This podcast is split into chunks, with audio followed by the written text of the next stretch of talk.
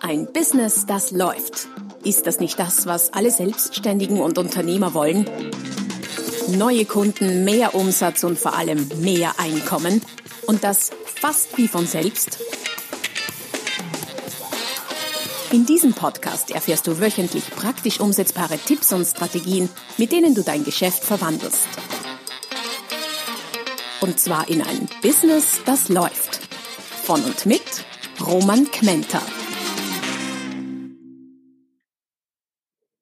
Hallo und herzlich willkommen zum Podcast Ein Business, das läuft. Folge 137 heute mit dem Titel Auftrag? Nein, danke. Warum und wann du Aufträge ablehnen solltest. Ich weiß, das Thema an sich ist eine Provokation für viele wahrscheinlich. Es gibt durchaus ja äh, Menschen da draußen, selbstständige Unternehmer etc., die froh wären, überhaupt einen Auftrag zu kriegen, speziell in schwierigen Zeiten, wie wir sie aktuell gerade haben. Und da spreche ich von Aufträgen ablehnen. Dabei glaube ich, gerade deshalb sollten wir genau jetzt darüber sprechen. Bevor wir das allerdings intensiver und mehr in der Tiefe tun, ein Hinweis auf die www.romankmenta.com slash podcast also auf die Unterseite meiner Website, wo ich meine ganzen bisherigen Podcasts aufgelistet habe. Auch diesen natürlich, dort kannst du sie nicht nur anhören, abrufen. Du hast jede Menge weiterführender Links, Blogbeiträge, Buchempfehlungen, E-Books zum Download und so weiter und so fort. Also vorbeischauen zahlt sich aus. www.romangmenta.com slash podcast. Aufträge ablehnen, so ganz grundsätzlich eine seltsame Idee, oder? Irgendwie. Wir wollen ja Aufträge machen, wir wollen ja mehr Umsatz machen, mehr Gewinn erzielen, neue Kunden akquirieren und da spreche ich von Aufträgen ablehnen. In diesem Zusammenhang äh, würde ich meinen, ja, es gibt Situationen, wo es durchaus sinnvoll sein kann oder nicht nur sein kann, sondern sogar ist, Aufträge abzulehnen. Und ich habe äh, mir eine Reihe von Fragen zusammengestellt, die du dir dabei stellen könntest.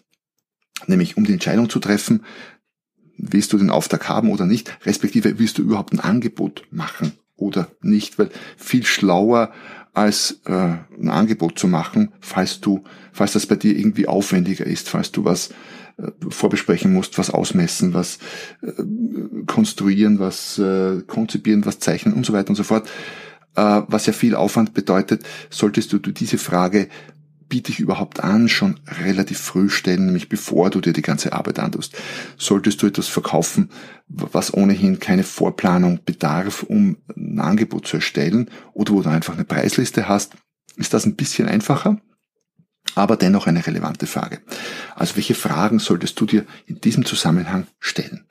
Lass uns mal annehmen, es kommt äh, eine Anfrage eines Kunden, sagen wir mal, du bist Trainerin oder Coach, wie es ja viele meiner Hörer sind, äh, und es kommt eine Anfrage rein.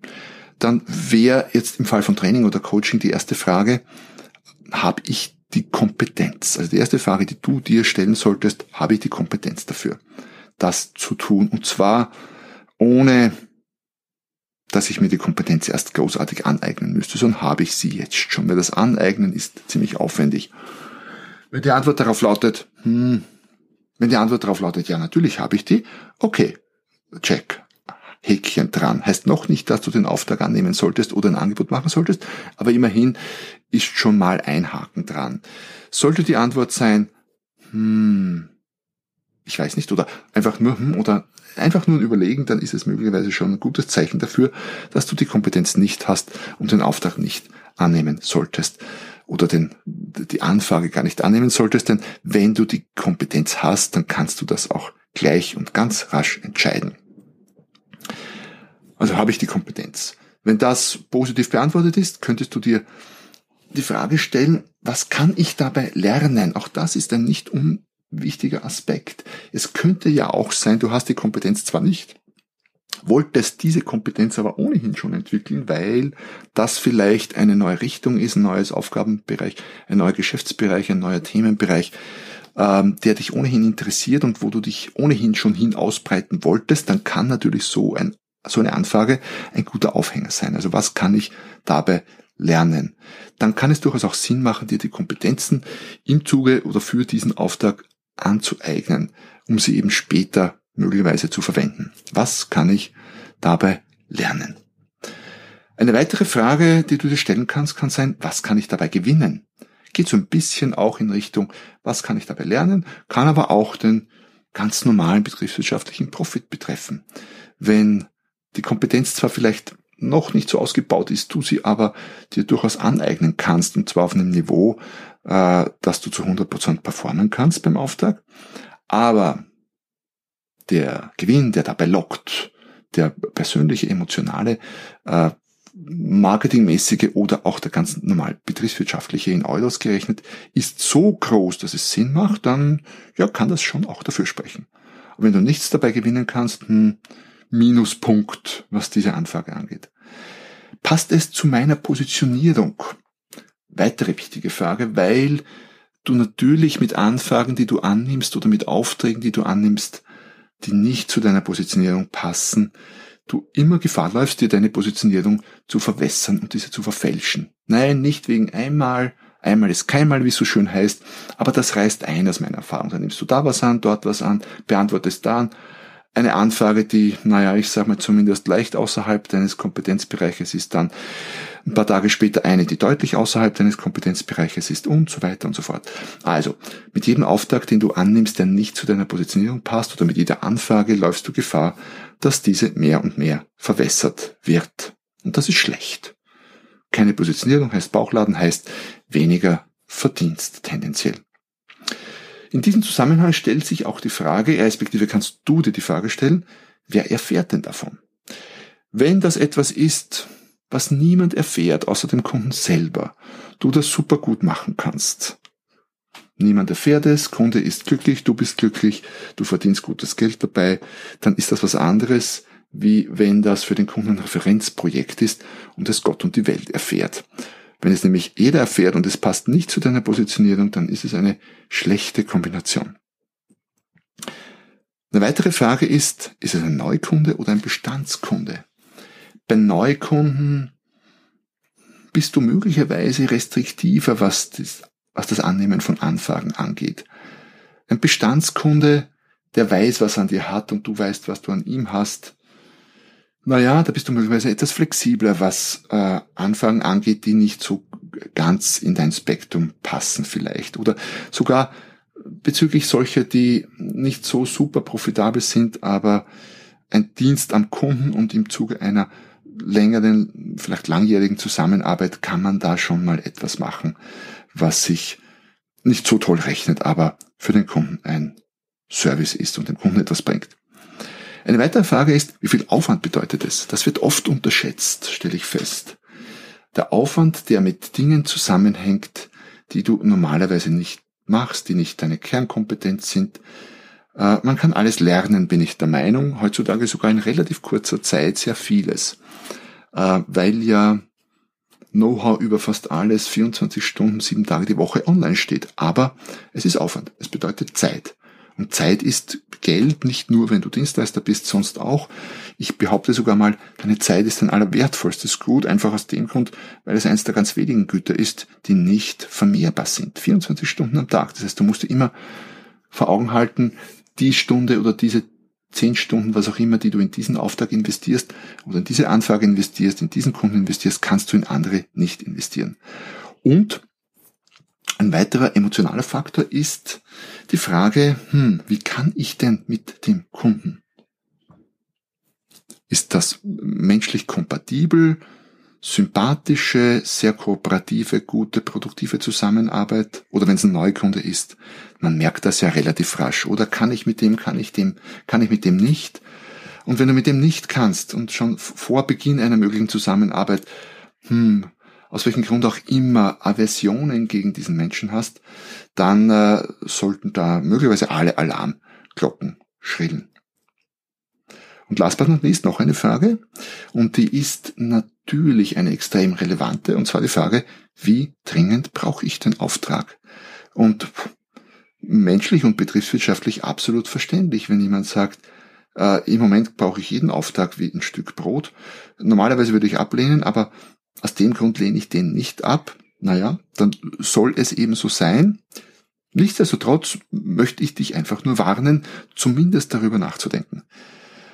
Weil gerade in schwierigen Zeiten äh, kann ein Auftrag, der einfach nicht zu dir passt oder nicht profitabel ist, die Sache durchaus noch schwieriger machen. Und ich glaube, jeder von euch, Zuhörerinnen und Zuhörern, du hast ganz sicher schon mal Aufträge angenommen, wo du nachher gesagt hast oder dir gedacht hast, hätte ich doch bloß nicht, hätte ich den doch bloß nicht angenommen.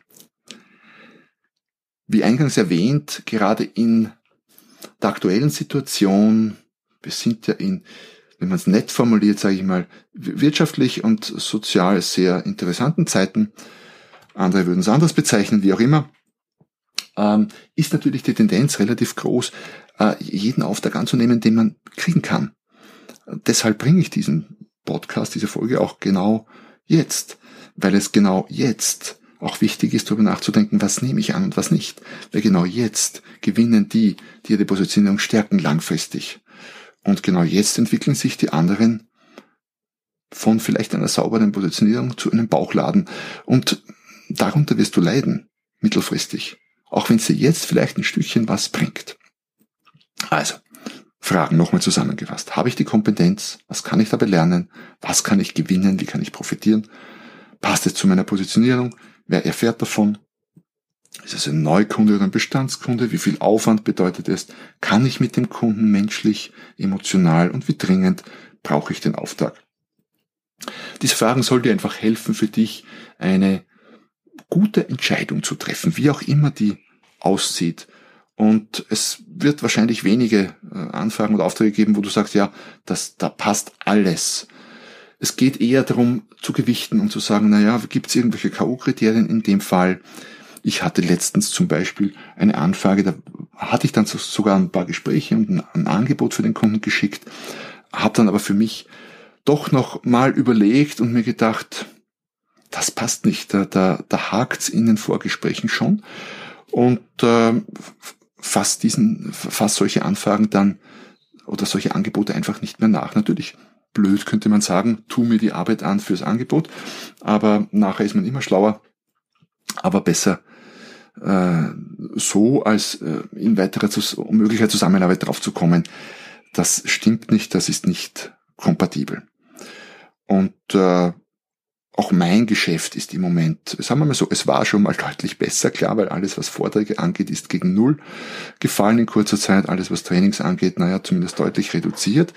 Auch ich freue mich natürlich über Aufträge, ähm, will aber auch nicht needy sein, nicht bedürftig sein, weder nach außen hin bedürftig erscheinen, noch mir selber die Botschaft geben, ich brauche jeden Auftrag wie ein Stück Brot. Erstens ist es nicht so und zweitens will ich mir das gar nicht kommunizieren, weil das macht die Dinge definitiv nicht besser. Also leiste es dir im besten Sinne des Wortes ab und an Nein zu sagen zu einem Auftrag, zu einer Anfrage, zu einem Kunden. Es wird dich stärken. Es spart dir erstens Zeit, spart dir eine Menge Nerven. Es gibt dir echt ein gutes Gefühl, gerade in schwierigen Zeiten einen Auftrag mal abzulehnen, eine Anfrage abzulegen, abzulehnen. Es stärkt deinen Rücken enorm und es schärft äh, vor allem auch deine Expertenpositionierung und die ist dein wichtigstes Asset, oft dein wichtigster Faktor, um mittelfristig gute Honorare und äh, ein gutes Einkommen zu erzielen. Und das heißt ja nicht, dass du von solchen Anfragen oder potenziellen Kunden nicht trotzdem profitieren kannst. Mach dir etwas aus mit einem Kollegen, der entweder dasselbe Themengebiet abdeckt wie du, an den du Kunden weitergibst, mit denen du nicht magst oder kannst. Oder auch umgekehrt, er, sie gibt dir welche weiter. Das funktioniert mit manchen meiner Kollegen durchaus sehr gut. Oder wenn es um ein ganz anderes Gebiet geht, geht äh, gib an Kollegen, die dafür kompetent sind und mach dir, wenn es sein soll, eine Provisionsregelung aus. Oder mach es einfach auf gegenseitiger Leistungsbasis. Ja, weiterempfehlen ist angesagt. Wenn du niemals, um zum Abschluss des heutigen Podcasts zu kommen, wenn du niemals einen Auftrag, eine Anfrage ablehnst, aus welchen Gründen auch immer, dann hast du recht schnell einen Bauchladen. Also ist un weigerlich so, weil wir alle Anfragen kriegen, die eben nicht zu unserer Positionierung passen oder zu dem, was sie sein soll.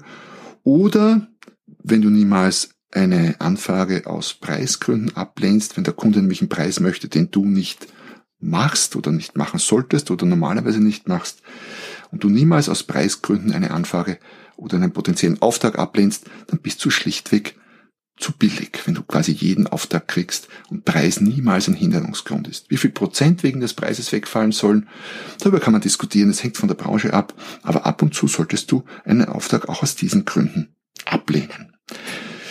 Ich hoffe, ich konnte dir mit dem heutigen Beitrag so ein bisschen auch, äh, wie soll ich sagen, emotional Mut zusprechen, ein bisschen den Rücken stärken und ich hoffe nicht, dass es dazu führt, dass du ab jetzt alle Aufträge ablehnst, weil dann wäre irgendwas grundfalsch gelaufen, glaube ich aber nicht unter uns gesagt, aber ab und an mal Nein zu sagen, hilft deinem Geschäft und dir und äh, deinem Selbstwert vor allem enorm. In dem Sinne, es hat mich wahnsinnig gefreut, dass du heute dabei warst, dass du bis zum Schluss dabei geblieben bist und ich würde mich freuen, wenn du, wenn das das nächste Mal wieder so ist. Wenn du das erste Mal dabei warst, ich glaube, ich habe es eingangs schon erwähnt, dann nutzt die Gelegenheit gleich jetzt, wenn du mit dem Auto fährst, bleib stehen, also nicht jetzt auf der Autobahn sofort, aber fahr an den nächsten Parkplatz und und äh, abonniere meinen Kanal, wenn es dir gefallen hat. Hinterlass mir eine kleine Rezension mit ein paar Sternchen, das würde mich sehr, sehr freuen. Und ja, bis zum nächsten Mal, wenn es wieder heißt, ein Business, das läuft. Noch mehr Strategien, wie du dein Business auf das nächste Level bringen kannst, findest du unter romanquenter.com. Und beim nächsten Mal hier auf diesem Kanal, wenn es wieder heißt, ein Business, das läuft.